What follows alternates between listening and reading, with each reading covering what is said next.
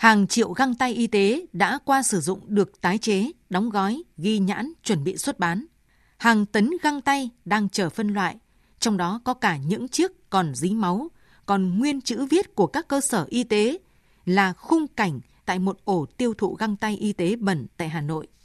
Những sự vụ sau đó được phát giác tại Bình Dương, Hòa Bình, Lào Cai với con số khủng hơn về số lượng khiến dư luận không khỏi bàng hoàng. Găng tay sử dụng một lần trong các cơ sở y tế được xác định là rác thải y tế nguy hại.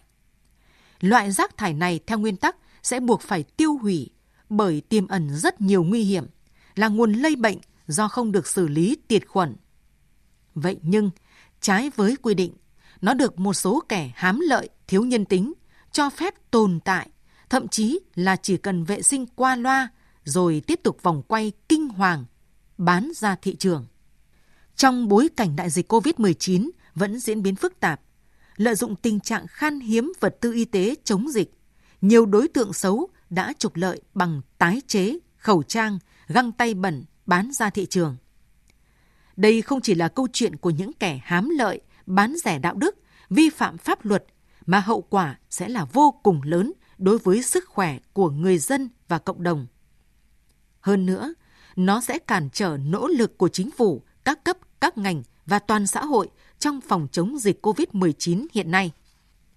Trước diễn biến phức tạp và những mối nguy tiềm ẩn mang tên găng tay bẩn, ngay ngày hôm qua, Thủ tướng Chính phủ Nguyễn Xuân Phúc đã giao Bộ Công Thương, Bộ Công an chỉ đạo các đơn vị lực lượng chức năng tăng cường công tác kiểm tra, điều tra, xử lý nghiêm các hành vi vi phạm, báo cáo Thủ tướng Chính phủ kết quả trong tháng 9 năm 2020. Rõ ràng, sự gieo rắc mầm bệnh gây ra hậu quả nghiêm trọng cho sức khỏe cộng đồng và công tác phòng chống dịch bệnh thực sự cần phải lên án và xử lý thật nghiêm minh, đủ sức gian đe để không còn trường hợp tái diễn.